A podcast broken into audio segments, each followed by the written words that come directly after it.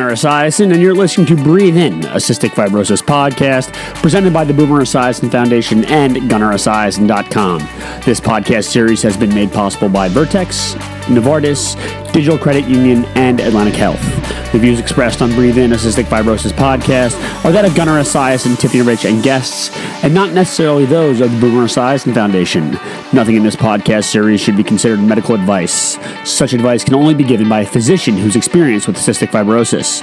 The Boomer Esiason Foundation, Gunnar Esiason, Tiffany Rich, and guests cannot be held responsible for any damage which may result from using the information on this podcast without the permission of your medical doctor. You're listening to Breathe In, a cystic fibrosis podcast.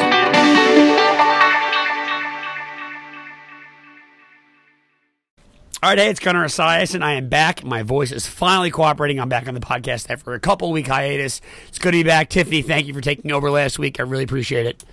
Of course, I'm so happy that you are feeling better and you have a voice. We missed you. Small victories, small victories. But today we are joined by a guest, Rima Manomaitis. She is 29 with cystic fibrosis, and you may know her better as Lung Story Short on Instagram. Uh, so, Rima, thanks for joining the podcast today. How are you? Thank you so much for having me. I'm doing pretty well. Besides, now I have a croaky voice. I've taken over your, you know, voice croakiness, but that's all fine. You can still hear me. Yes, we can. Um, thanks for joining us. We are actually we had you on the podcast today for a few reasons. Uh, you're one of Tiffany's really good friends, um, but it's also Feeding Tube Awareness Week, which I didn't even know there was a week for that till last year, but here we are. We're in the middle of it, and uh, you are part of the Feeding Tube Club, so uh, it's always nice to run to another member of our very special club. Um, and uh, let's kind of just jump right into it. So you were transplanted in 2017, two years ago. Um, you know, what was that process like? We'll kind of like talk a little bit about yourself here, and then uh, we'll jump into some other stuff. All right. So my transplant process. So I originally grew up in Boston, and I had my first lung transplant evaluation there. Um, and that was they started talking about transplant when I was 30% lung function, and I got the evaluation done, and they I was deemed too well, so they just kept seeing me every six months to make sure everything was good, and would always ask what my quality of life was, and um, what was your quality so of life? Uh, it was good. It was good. Yeah. Um, and then so I wanted to move to Colorado, and the fall before I moved, I got really really sick and I was in the hospital a lot uh, four times, like four times in like three months, and then um, they started talking about transplant again. They're like, you know, you really need to get listed, find a center and get listed ASAP. And I, and because they knew I wasn't gonna stay there, they're like, as soon as you move, find a place. Um, so I moved to Colorado, regardless of being really sick, and started being on. We gotta stop there. That's that's wild. That you you like, you know what? I need a change of scenery. I'm very very sick, and things are looking really bad for me. But you know what? I need more than anything else a new state to live in. what, what was behind that? Yeah, exactly. So I just really wanted to move near the mountains, and um, I fell in love with Colorado back in middle school when I first visited. Um, the first time I went, I was like, "Wow, I'm going to move here one day," and I did. Um, well, and, and, there you are. Because yeah. elevation, it's high, really high. One, what is it? The mile high. Yeah, mile high city. So yeah. back back then when I started visiting, I um, the elevation didn't bother me too much, and I wasn't on oxygen back then, so. I would visit about every summer. My mom's friend from college, she lives in Boulder. Uh, we would go visit her, and um, and yeah, so I never was on oxygen, and so yeah, that was my decision. I was like, I'm gonna move here one day. Yeah. So all right, so now you're in Colorado, but you're still super sick. So how? Yeah, so, so what happened from there? So it was interesting. So they sat me down before I moved. I was still in the hospital. It was like right before Christmas, and my move date was in uh, December, and I had to move it because I was so sick. And um, at the time, my sister was living in New York, and she like would take the train up to come visit me in the hospital. And around that time, when I was like going to be moving, she decided to help me move and drove me out there. And she decided to become my caregiver actually for my whole transplant process. Um, so after I moved to Colorado and was, you know, settling with my CF team and moving insurance stuff and all that was a big headache because moving different centers across halfway across the country is a pain in the butt. Oh, yeah. Um, sure. Yeah. And then so I saw their transplant team here And um, so I went in with my brother, and they saw me. And initially, they did say yes, accept you. And then the very next day, they called me and said, "Oh, just kidding. Never mind. We can't." Um, they like didn't realize the um, how resistant uh, bugs were to all antibiotics. And I'm like, how did you miss that? First of all, like when I first saw you, and then say yes, and then say no. It was super confusing. Um, so then I was like, crap, uh, I have to look for a different place. And that's where my sister was like, yeah, I'm definitely your caregiver. And she helped me find a different center. Um, we found the U of M in Minneapolis. Mm-hmm. And so we contacted them and, you know, sent all my medical records over there and then set up an evaluation for that spring. And so drove out there from Colorado. It's like a 13 and a half hour drive. Um, did it in one day because my sister is a beast and she can drive very long distances. Wow. So it's always nice driving with her cross country. So we went, uh, did the evaluation, and then two weeks later they called me and said, "Yes, we'll take you." Yeah. Um, so at that point, I was like, you know what? This was spring, and I was like, I want my summer to enjoy. I was like, how about we talk about this in the fall and get listed then, or something like that. So I was like, okay, sweet. I have the summer. I'm going to do all this fun stuff. That's not how it went. I got, I just continued being very sick quite often, and so I was in the hospital a lot over the summer. And um, my lung function, I think, was like 19 or 18 at that point, and on oxygen like 24/7. And of course, the elevation then did not help. Um, so it made everything very difficult. I still tried to do as much as I can. Um, even though I couldn't walk very far, I still like drove into the mountains and would get out and like mm-hmm. hang out on some rocks, look at the views, and do some stuff. You know, did as much as I could. And then so I got sick at the very sick at the end of um, August, and then my sister came out and um, we're like, yeah, I need to get listed soon. And mm-hmm. I was still in the hospital, and we were trying to figure out how we're going to do this at first I was going to do um, get listed, but stay in Colorado. So I would do like a med flight when the time came. And then we kept looking into it, and it would have been extremely expensive if there was a dry run, because with transplants, that's very common. And we were just stressing out too much because if it happened, you know, we'd have to pay for it, and then we'd have to do it again. And just being on call, like having our bags packed and, you know, waiting for a flight, try to get to Minneapolis as fast as we could.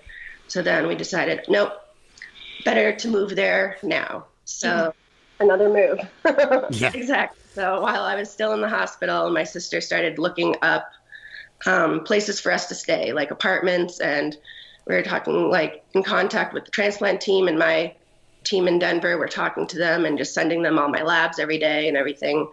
Um, and so we finally found a place temporarily, and um, so they let me out so I could pack I was well enough to be discharged from the hospital. So we packed, and that week uh, we left. We drove to Minneapolis with, you know, what we thought we would need. We were given like maybe three months. We'd, you know, I, you know, get the call within three months of moving there. Um, that was not the case. Uh, so ended up being there eight months total. Wow. Well, no, sorry, eight months till the final call because I had two dry runs in the meantime.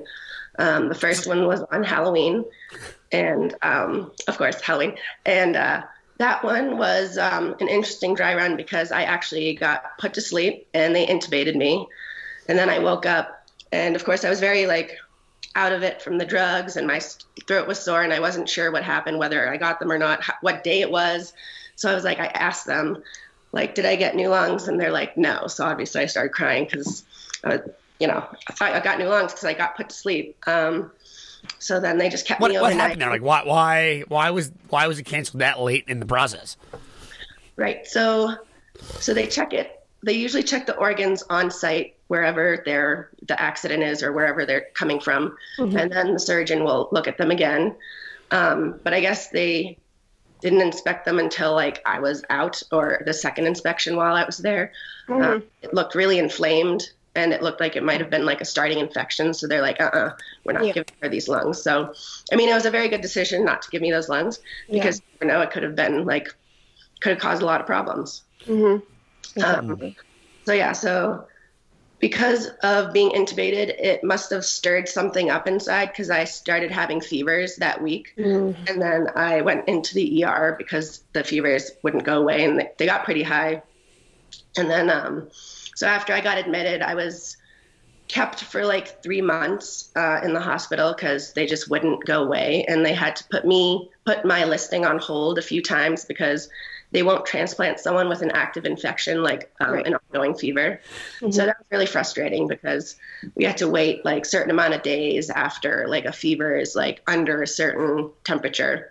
Yeah. Uh, So that happened a bunch, and then they finally let me go home. It was uh, quite took a lot of coordinating and um, you know moving stuff around to get like my IVs um, covered, all the antibiotics because there was a lot, and I went home on I don't even know. My schedule was crazy. I like I like wrote it out and like in my room and then downstairs, and I was I was basically on IVs for ten months straight yeah. that's insane. and like oral antibiotics. It was at least six antibiotics I was on at all times. Um, Yeah. So my sister and I would take turns doing my uh, my IVs in the morning throughout the day, and it was just, you know, a lot of that. I'd have to go into clinic a lot, and then um, they switched me over to liquid oxygen, which was the best thing ever because my little portable oxygen concentrator that I had in Colorado was only went up to three liters, and then was like pulse rate, so it's not like a continuous flow, which was not good for elevation. I'm surprised I didn't get like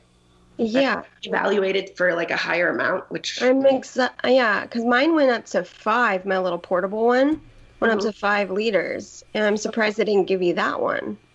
Yeah, no, I don't know what happened with that. I mean, I had like a home concentrator that like uh, went up to like six or eight or something, so I obviously like made that one higher. But Right. when I left the house, it was so it made like moving around way more difficult. So what's liquid oxygen?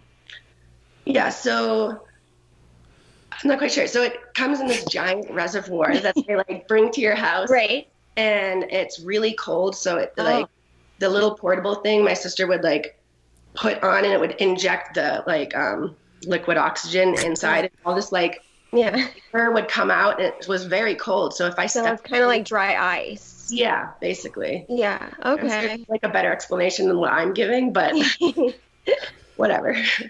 Um, but if I stuck it in a backpack because it needed air to like, you know, not freeze, it would freeze Yeah. my backpack and then Oh. it would become frosty. So I had to like not keep it in my backpack a lot. Yeah. But it was much better because it went up to like six and um, Okay. Okay. That worked. to maneuver better in Minneapolis. Um, I would I thought that um, my lung function might be a little better, or I would be able to breathe a little better once I came from Colorado down to sea level, or like lower elevation, not exactly Yeah. sea level, but actually it wasn't. It was still a struggle. Wow. So Wow. I guess my lungs were pretty crappy then. Yeah. So then I remember you got another dry run. Yes. So my second dry run was on April Fools. Great What- joke. exactly. Nice little joke there. Um, we were, it was a nice day, so we were at a park, and Lima made like a nice little picnic spread, and I got the call while we were like sitting on the ground eating our snacks, and um, so yeah, we went to the hospital. I didn't get over excited because I knew it was a possibility of a dry run. Um, He'd be and around that. luckily, it, yeah, exactly. It, luckily, it didn't get as far as the last one. So it was like, I think seven hours that I was like, you know, waiting, getting some tests done. And um, so they make you shower with this special disinfecting soap. So I took my first shower and then when I was going to take my second one, they stopped me. They're like, actually, it, it was canceled. And I was like, son of a gun. So it, the reason for that one to be canceled was because they were eh, on life support and um, they were unplugged. And so the thing is, um, the person has to pass within a certain amount of time after they're unplugged, or and then if not, then the lungs aren't viable. So they didn't pass in a certain amount of time after they were unplugged. Um, I think because of like oxygen circulation, so the lungs wouldn't have been good. Mhm. So that was the reason for the second dry run. Mhm. Um, so then my third and final call came on Mother's Day. Uh, Mhm. seven, Just a holiday. Three, three girl. holidays in a row, huh? yeah, I got all the holidays. um, for transplants, the the amount, or I guess the call rate, is higher on certain holidays Yeah. because there's more people on the road and people are drinking. Yeah. Uh, They say July 4th the highest day. Oh, is it? Yep. Yeah, makes sense. Yeah. Or like Thanksgiving because it's like the like most people are on the on the roads that day. I think. Yeah. Traveling day. Yep, exactly. So, yeah. So my transplant. So, um, sorry, I'm all scattered right now. So it's May 14th. yeah, May 14th, got the call.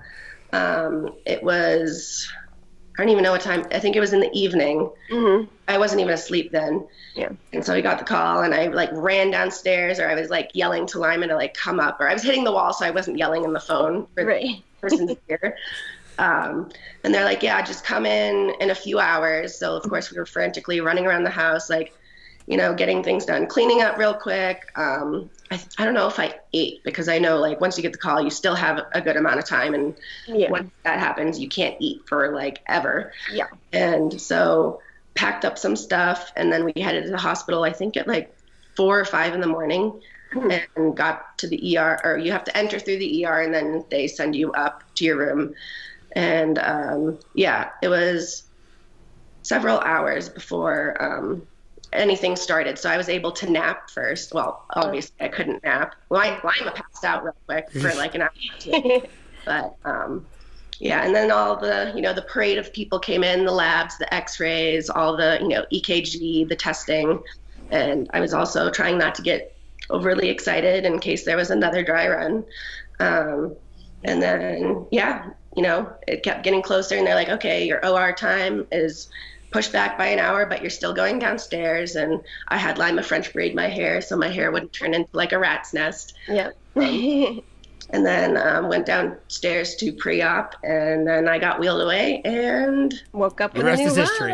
yeah, Yeah. So, I mean, it sounds like this is like a hell of a process. You know, I uh, there's a lot to go through. Uh, we still have a lot to talk about. And one thing that really kind of stuck out to me in your explanation of everything uh, was actually in the very beginning of the process, where you spoke with your doctor about how you wanted to get through the summer before being listed for transplant. Now that like that's kind of an interesting thing. You know, I think you have some people who are listening. You know, like why would it, why would you do that? You're super sick. You know, why would you put that off? But the other time, you know, I'm kind of sitting here thinking like, wow, that's actually a doctor actually listened to you, and they listened to your needs, and they were willing to work with your lifestyle and what you wanted for your quality of life, and that's kind of unique. You know, that doesn't happen for everyone. Not everyone gets that, and that's, I think, for a few reasons. A, some people are afraid to ask, you know, for for considerations or for quality of life considerations in, inside the clinic. But also, I think that people just kind of feel like they need to do whatever the doctor tells them. And you know, I'm not sitting here saying that you should listen to your doctor. No, that's not what I'm saying. What, what I'm really talking about is, you know, I think people are they need to feel empowered and they need to feel able to advocate for themselves in those situations. Yeah, I'm about to have a major life, tra- you know, changing surgery, and you know, who knows what's going to happen. I want to have this great summer and be able to do my things. And obviously, you know, you got sick here and there, but it does sound like you're able to enjoy some of that time, you know, before transplant with your old lungs. yeah, yep, yeah. I'm really happy that they were willing to listen to me and give me the chance because I was like, you know what, I can try and get my lung function up. I'll do, you know, this and that, and there was like a slight improvement by like one percent, but better than going backwards. Um, Yeah. But yeah, that summer is not how I planned it to go. No. Um, I'm glad they gave me the chance at least. Yeah, it's, Yeah, it's important. sure. Um, so now here you are. You're you're healthy. Your your lungs are good.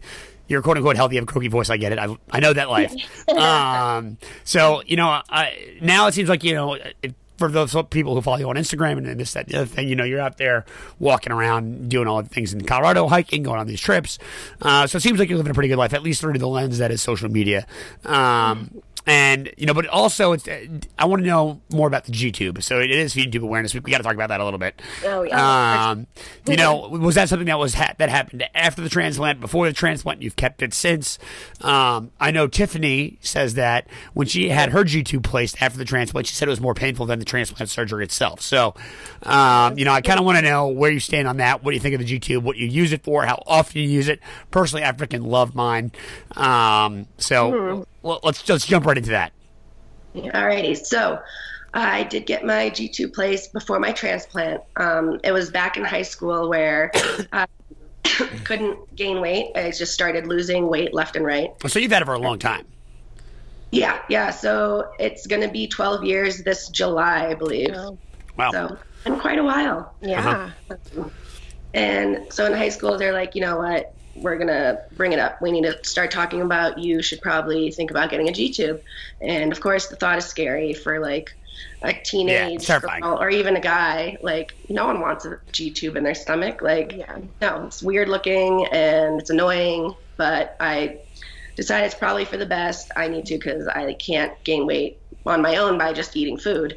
Um, so I got it placed in the summer, and at the same time, they did like a Nissen or Nissan, however you pronounce it, Yep. and it's where they like, I guess for me, they took a part of my like a my stomach and put a band around the end of my esophagus to tighten it so that No, for no acid reflux.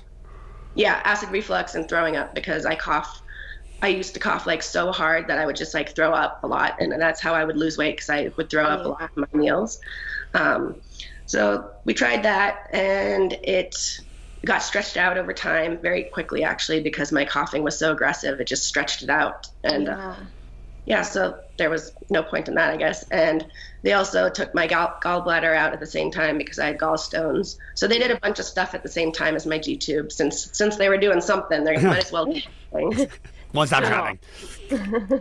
yeah. So um, it wasn't very comfortable, obviously, because it's in your abdomen. They cut, you know, put a hole right through it.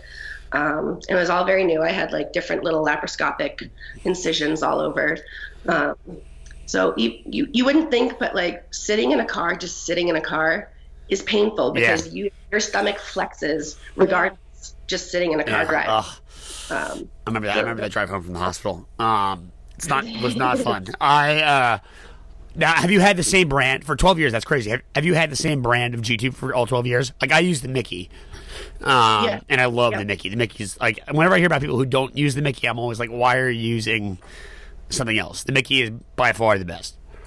Yeah, so I've had the Mickey basically the whole time. Besides one year, they, I think it was when I was here in Colorado, they changed it to I forget the brand, but it glows in the dark. Um, like a part of it glows in the dark, so it's like easier for I guess parents to find it like at night. Um, and then the other end of the Mickey, Mickey extension set that connects you to the rest of the stuff also glows in the dark. Yeah, I have so- those. I have the extenders that glow in the dark, which are kind Oh, of funny. okay. But it, it goes away though after I wash it like two or three times, and then the glow just kind of disappears. Those- it doesn't glow anymore. I know. I know. It, it would be devastating for you, Tiffany. It, it loses the shine. Uh, right? Um, so, what was that experience like with the different G-tube? That's something I've never gone through. I've never used another brand. Um, it was essentially like the same thing. It didn't really feel any different at all.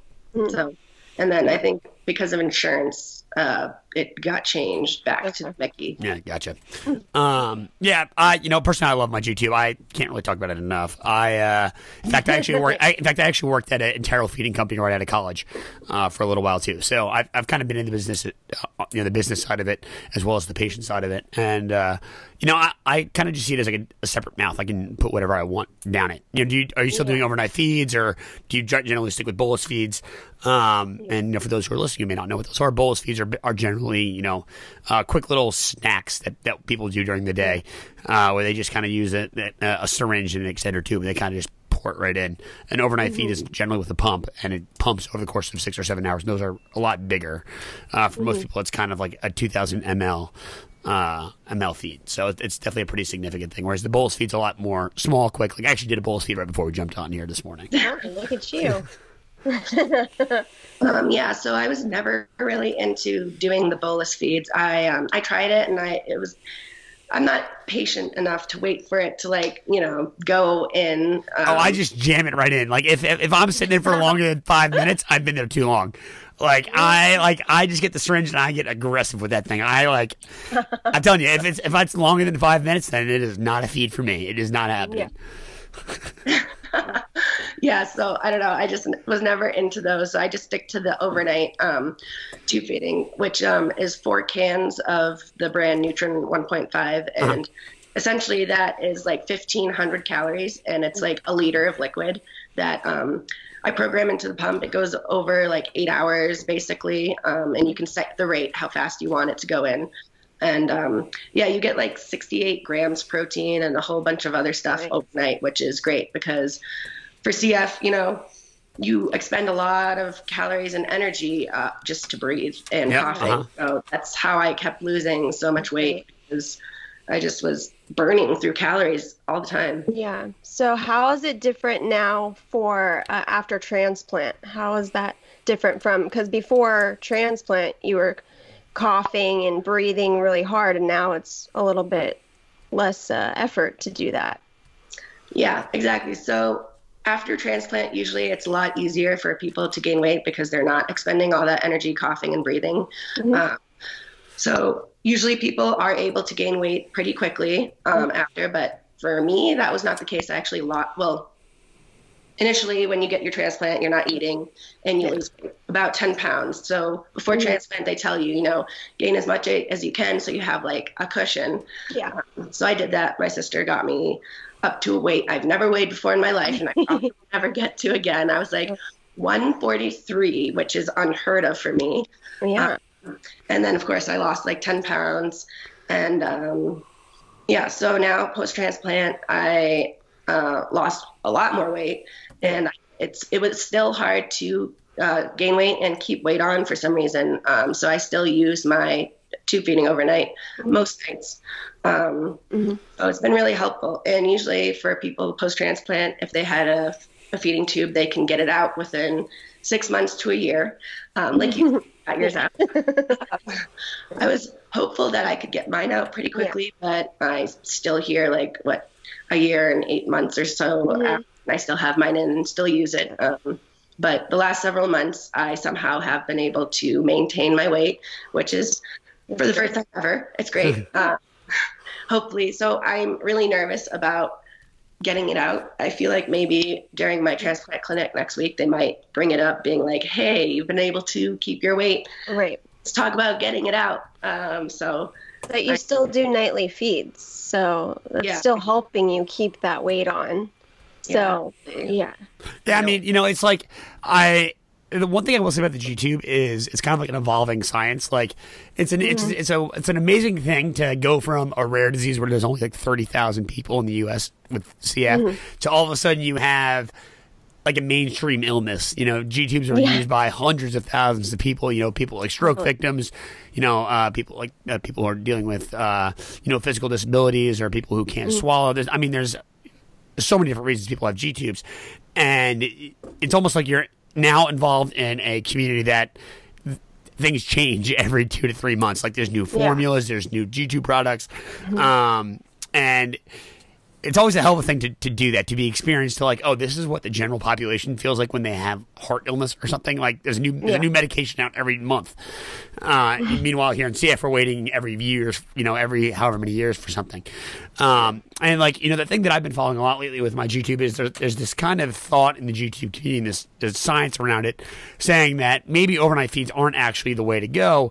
It's more maybe a number of different bolus feeds or small feeds mm-hmm. throughout the day because I think the way the human body is supposed to act is that our GI tract rests overnight, right? It's not mm-hmm. it's not meant to be digesting and working overnight. And kind of like, you know, I, I noticed that when I, you know, I'm doing my G-tube feed four, five, six nights a week, and I wake up in the morning and I like, I really just, I have a hard time eating throughout the rest of the day because I'm just Yeah. so, Full. I'm not necessarily full, but like my body just feels tired from Okay. from digesting, and Uh, you know, I- there, there's kind of like this this feeling out there that maybe it's it's time that we you know reevaluate some things. Maybe do a bigger feed right in the morning in place of breakfast, like double the size of breakfast, and then right before you go to bed, so that your your body is resting overnight. And that's kind of a, something I have been thinking about doing, but it, I also have to convince myself that. You know, is it really worth it to change the routine that has worked so well for me? Um, And then the other thing that I've learned with the G-tube feeds is the sugar aspect of it too, right? You know, CFRD is a big problem for a lot of people with CF. Um, and a lot of these, a lot of the the uh, the formulas do find their calories inside the sugar. Like that's something that I'm super aware of. Um, and for me, if I get, you know, if I'm totally inundated with sugar, I mean, the, the single like Nutren is an amazing weight gainer, but like it's just like it, it's got like double twice the amount of sugar as like a, a can of soda. So, you know, I, I I'm always trying to balance, and I feel like I'm doing some mental math like throughout the entire day. Like, okay, where's my sugar? Where's my protein? Where's my carbs? Um, and those are like just kind of things that I'm like always being aware of, and it, it, it like I it's it's the kind of thing where like I'm not afraid to ask for help from other people who have feeding tubes because they all you know kind of feel these same things, right? Like whether or not you have CF, if you have a feeding tube for some other reason, you know sugar is going to affect you one way or the other, or you know your ability to digest something is going to affect you one way or the other. Um, but now there's also like you talked about a little bit before, the social aspect of the tube, like the appearance of it and and stuff like that. You know, I want to know, you know, has it ever has the appearance of the tube ever like created like a weird situation for you, like whether you like when you're dating or like whether like you're out like at the beach or something like that. Um, you know, I remember one specifically. I think I told this story a little while ago. I uh, I like really liked this girl in college. And, you know, I was like kind of trying to, I was like interested in her. I was like, you know, hoping she was interested in me kind of thing. You know, we knew each other for a couple weeks.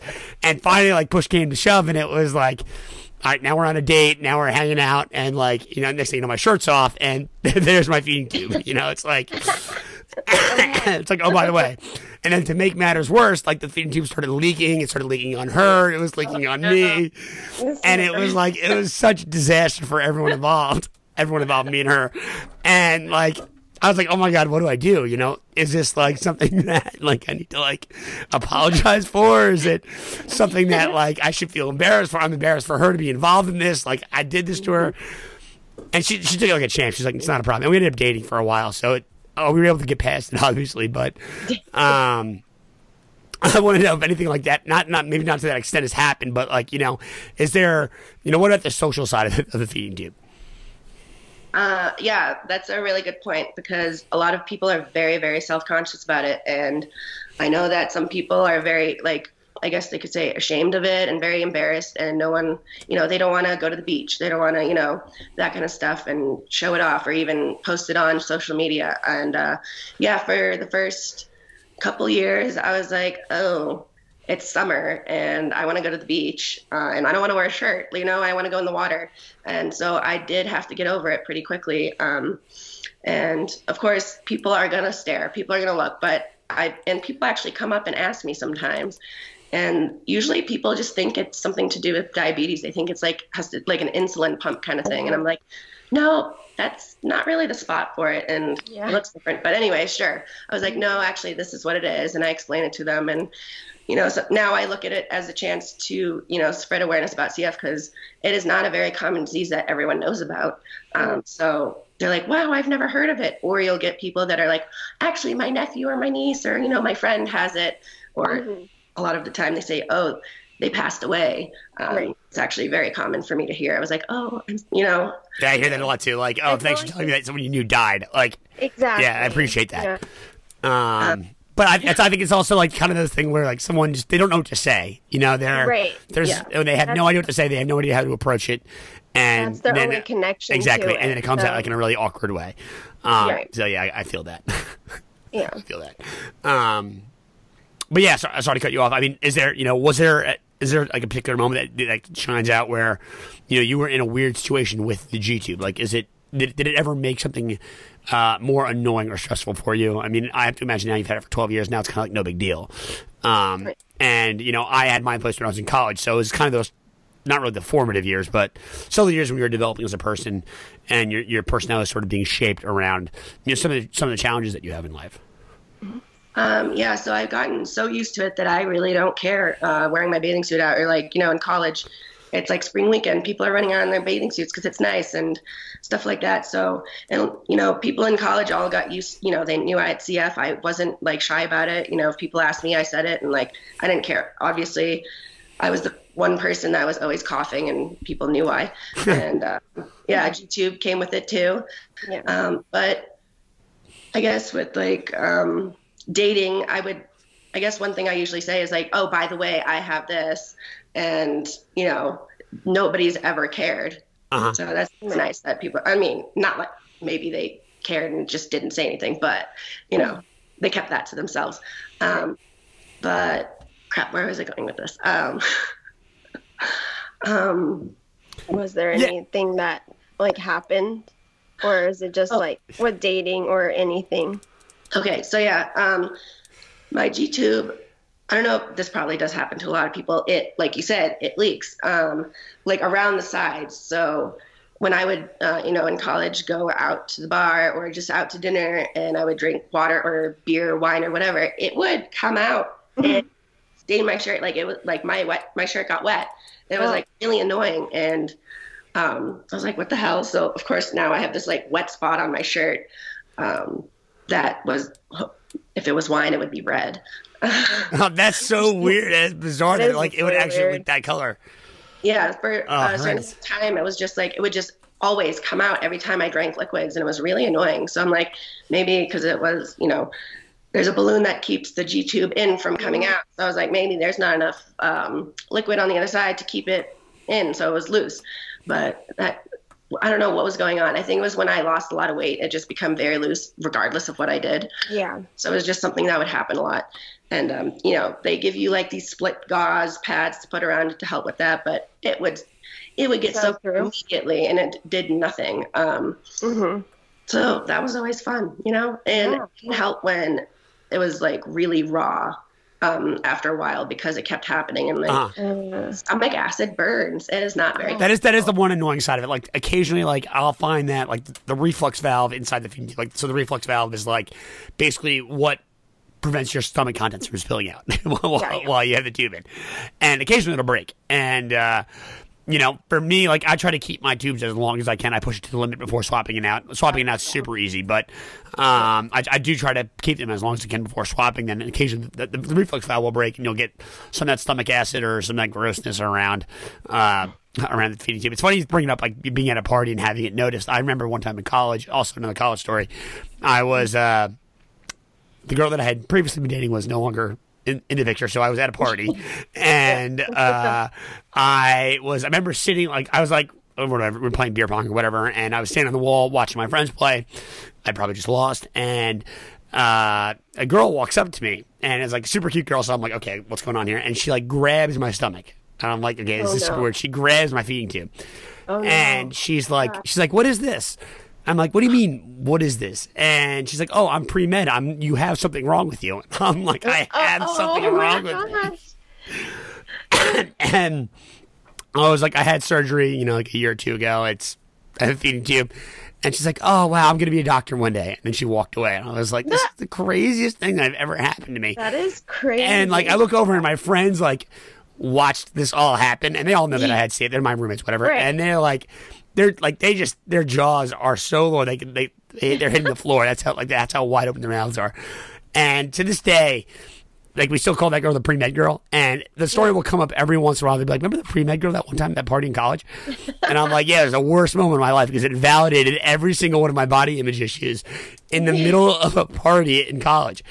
And that was probably the worst thing that's happened to me with my feeding tube, I think. Um, but on the on the positive side, it's been a very good thing for me. Uh, you know, it hasn't been something that's you know been a hindrance to life. So, Tiffany, now I want to ask you: You are the only one here that's had a nasal gastric tube, the NG Yeah. tube. What you haven't had one, Rima, have you? No. Yeah. no. What is that like? It's it's bad. so I have like a really bad gag reflux, and anything that goes up my nose, down my throat, I'm I'm not about that life. Um, for pre-transplant to get evaluated to get on the list, you have to do a um, an endoscop or the esophagus like manometry. So they put a big tube. It's way bigger than the in in J NG tube, but they put it through your nose and down your esophagus, and it stops there. So you're like gagging because you have to get used to it. Your esophagus has to get used to it, and you have to swallow water, and it just makes sure your esophagus can handle the pressures and stuff. So I hated that. It was the worst thing ever. so fast forward to post transplant when I had to get a in G tube. Um, they were like, okay, we have to put it up your nose, and I was like, what are you gonna do to me? I don't like that. So, and I had anxiety because of the medication and being post transplant. It's a lot going on in your mind and your body. So, um, it was a little hard. So, what they do is they take a um, tube and they put a wire through and they stick this sensor on your stomach area and that kind of helps them guide it so they can see it on the TV to see where it's going. So they put it on my nose. And of course, I start gagging and I'm like, what are you doing to me? Stop. but they keep going because they're not going to stop. They're like, you need this. And I kind of got to a realization I need to do this and I don't want them to have to do it five times. So let's get it done. And I kind of calmed myself down once it was past that gagging reflex. And they go down. And it's kind of cool. You can see like the sensor going down and it kind of goes in your stomach. And I have a herniated stomach. So them guiding it was just hard and it took them probably like four times to get it because they needed to get it at a certain point it had to get to um, one part of the stomach in order to get all that stuff through my digestive system and all that stuff so i just got fed up and was like just get it done and just cut me open and give had me a to- G-tube. yeah. So they um they even had to call like the top feeding tube God. technician. feeding tube technician. yeah. because Imagine that being your scale. critical care. I forget what person it is. I just call them the feeding tube technician because they were good at what they did. You're the So- czar. yeah. So they finally got it. It was cool. I had it for 20 days. We had to one at one point I felt it coming out and I had no voice. So I couldn't even like tell them really. So it was coming out Oh, and man. I saw it kind of like going and going just randomly. And then it got to my throat and I start like choking on it. Oh, So the No. is like, okay, we're pulling it. So they had to pull it.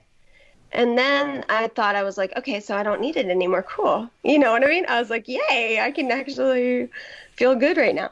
No, they called the technician right away Oh, and did man. it again. Bummer. Ah. It was so bad. I was like, can I just have like a few minutes, please? so they did that. And then I wasn't gaining adamant weight. I was still very um, thin. I think I lost, I think it was 80 pounds when I left the hospital. And you lost 80 pounds? no, no, I was 80 pounds Oh. when I left the hospital, but I lost like 20. um, so when the NG tube was just getting annoying for me, I could feel it. I hated feeling the medicine going down or the the tube. Well, they had to push all my meds through because I couldn't swallow. So I could feel it going down like it was the it was very uncomfortable and I told them I like have to tell them to slow down because I could feel it. So they kind of were like after 20 days let's do we're going to need to do a GJ tube which is um, gastrojejunal which is part of your intestines. So it would go in the stomach and then there was another port that would go to the jejunum in your intestines. So I had that surgery. And I had it was really weird. So I had chest tubes still in. And um where the G tube GJ tube was going, there was a um a chest tube right next to it. Oh my god. So That's been fun. They were like, "Wait, how are we going to do this? There's a chest tube right there." You know, so they had to lift the chest tube and then go through. It was I was, you know, I was sedated. I was half awake, half asleep. yeah. Um, I could feel it, and they're like, "Okay, so you can feel that. Let's uh, give you more uh, numbing, here." um, lidocaine." So um, they finally got it done, and I was in bed for like two days. I could not walk. I couldn't do anything. My doctor came in, and was like, "How you doing?" And I was like, "That hurt. I can't move." And This has been the worst experience of my life. I understand. yeah, right. So um, I got it, and it actually helped a lot. I will say I'm not a I'm not a feeding tube person. That's for sure. I was always against it when I was pre-transplant because I told them I could I could do it, and I showed them that I could gain my weight and keep it. So um, I had it for I want to say three months sorry, four months, and then I had my pneumothorax, and they realized that I was at my pre-transplant weight when that happened, and they're like, "Okay, we're gonna stop feeds for a month and see if you can maintain or gain weight by yourself." So I went in the hospital and had all that surgery done, and I kept my weight, and I gained a little bit, and they're like, "Okay, you're done. You don't need it anymore." That's so awesome. the day came that it came out, and it's weird when it comes out because they have to deflate the balloon, right? and then they pull it and it's kind of like a weird sensation because the balloon even though it's um, deflated it's still bigger than the hole. Yeah, but you're so talking about you're, so you're talking about the, like the blocker on the actual peg though. Yeah not not yeah. like the mickey. The mickey is different where the mickey just kind of slides right out. The one you're talking about, got to got to no this one's got a long yeah. tube in it. Yeah. It's long it's not the big mickey yeah. This one's the the one with the long tube outside of it. I did not have a Mickey because I didn't have it very long. So um, they deflated the balloon and then they pull it out and it's bigger like, than the hole. yeah, hole. it is super weird. It like pops. It's like yeah. a li- like pressure. So yeah. it's really weird. And then they take the whole tube out and it was long. I was really surprised how long it was. It was probably well, it was probably a foot at least. That's because and, it was going to the jet to the jejunum, right?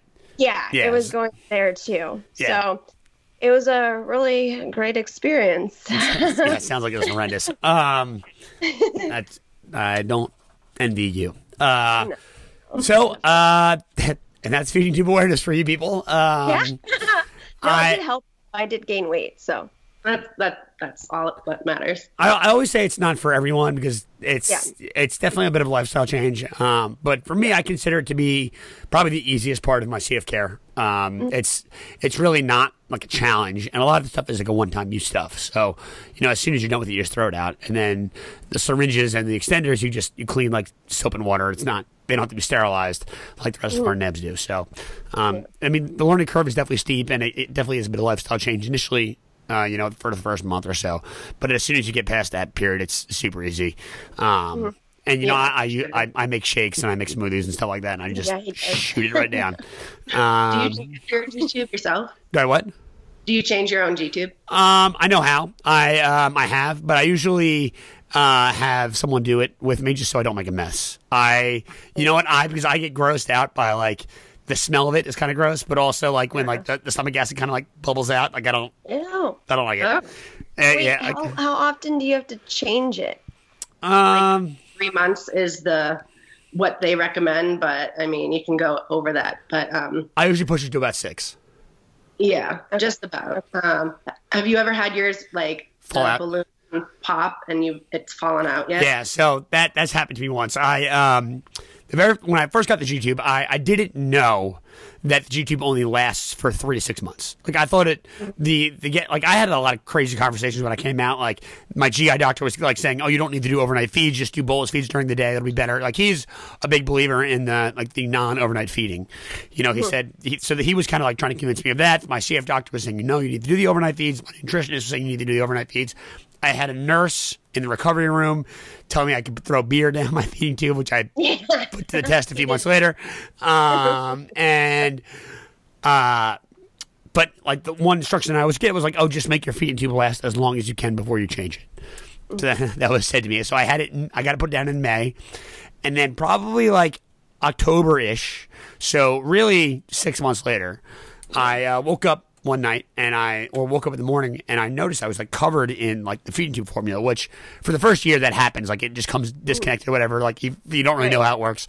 Um, but that wasn't the problem. I just I looked over and my G tube was sitting right next to me on the bed, and I was like, "You've got to be kidding me that that just happened." That's and, I'd be like, "Oh my god, close." So I yeah. So I tried to make the best of it. I, I, had a squeamish roommate.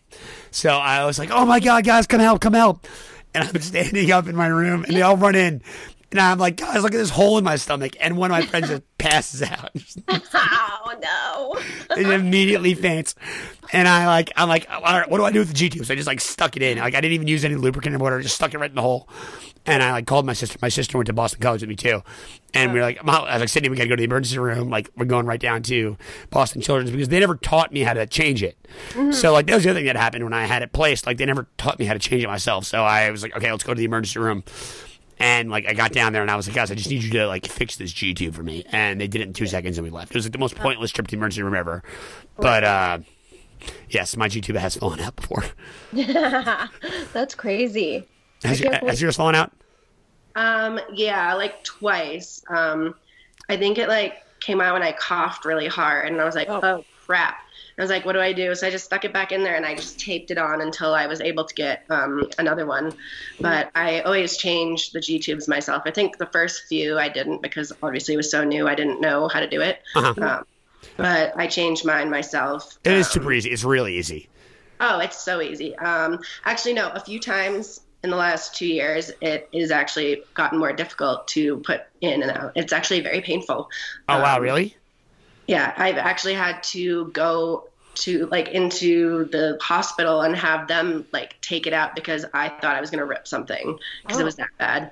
Um, it was Wow. weird, and I was thought that I needed like I forget what it was. Either get the I guess the gauge like bigger. So I'm like, oh, this is gonna be painful because because I had lost weight and it was really loose around it. So I'm like, crap, I need a bigger one, and this is gonna be painful. So I think they put in a higher gauge and it, I think they put some numbing stuff on it, but it wasn't too terrible. But it, it also came out in the hospital once a couple years ago, and I just had to like tape it on there. Or no, I used that like Coflex band stuff or whatever it's called Uh-huh. because they had to, they didn't have any like immediately on the floor. They had to like search for. That's the the problem. G In the hospital, they never have the right kind. Like they always Yeah. have like a different size. I try to keep mine as small as possible, um, just so that like eh, when I for that reason, like when I pull it out, it just pops right out.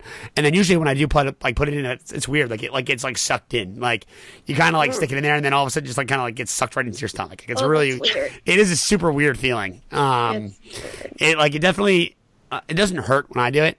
Not gonna when it stays that way, but it definitely feels like super weird. Like it's not It's it's not something that like feels natural at all. Um, but yeah, I mean, I I do like when someone helps me just so I can like I don't have to deal with the grossness. I'm I get I'm very easily grossed out, which I know which I know is hard for someone with CF, but I. Uh, I, I definitely get like super grossed out. Like I have a problem like with people like chewing with their mouth open, kind of thing.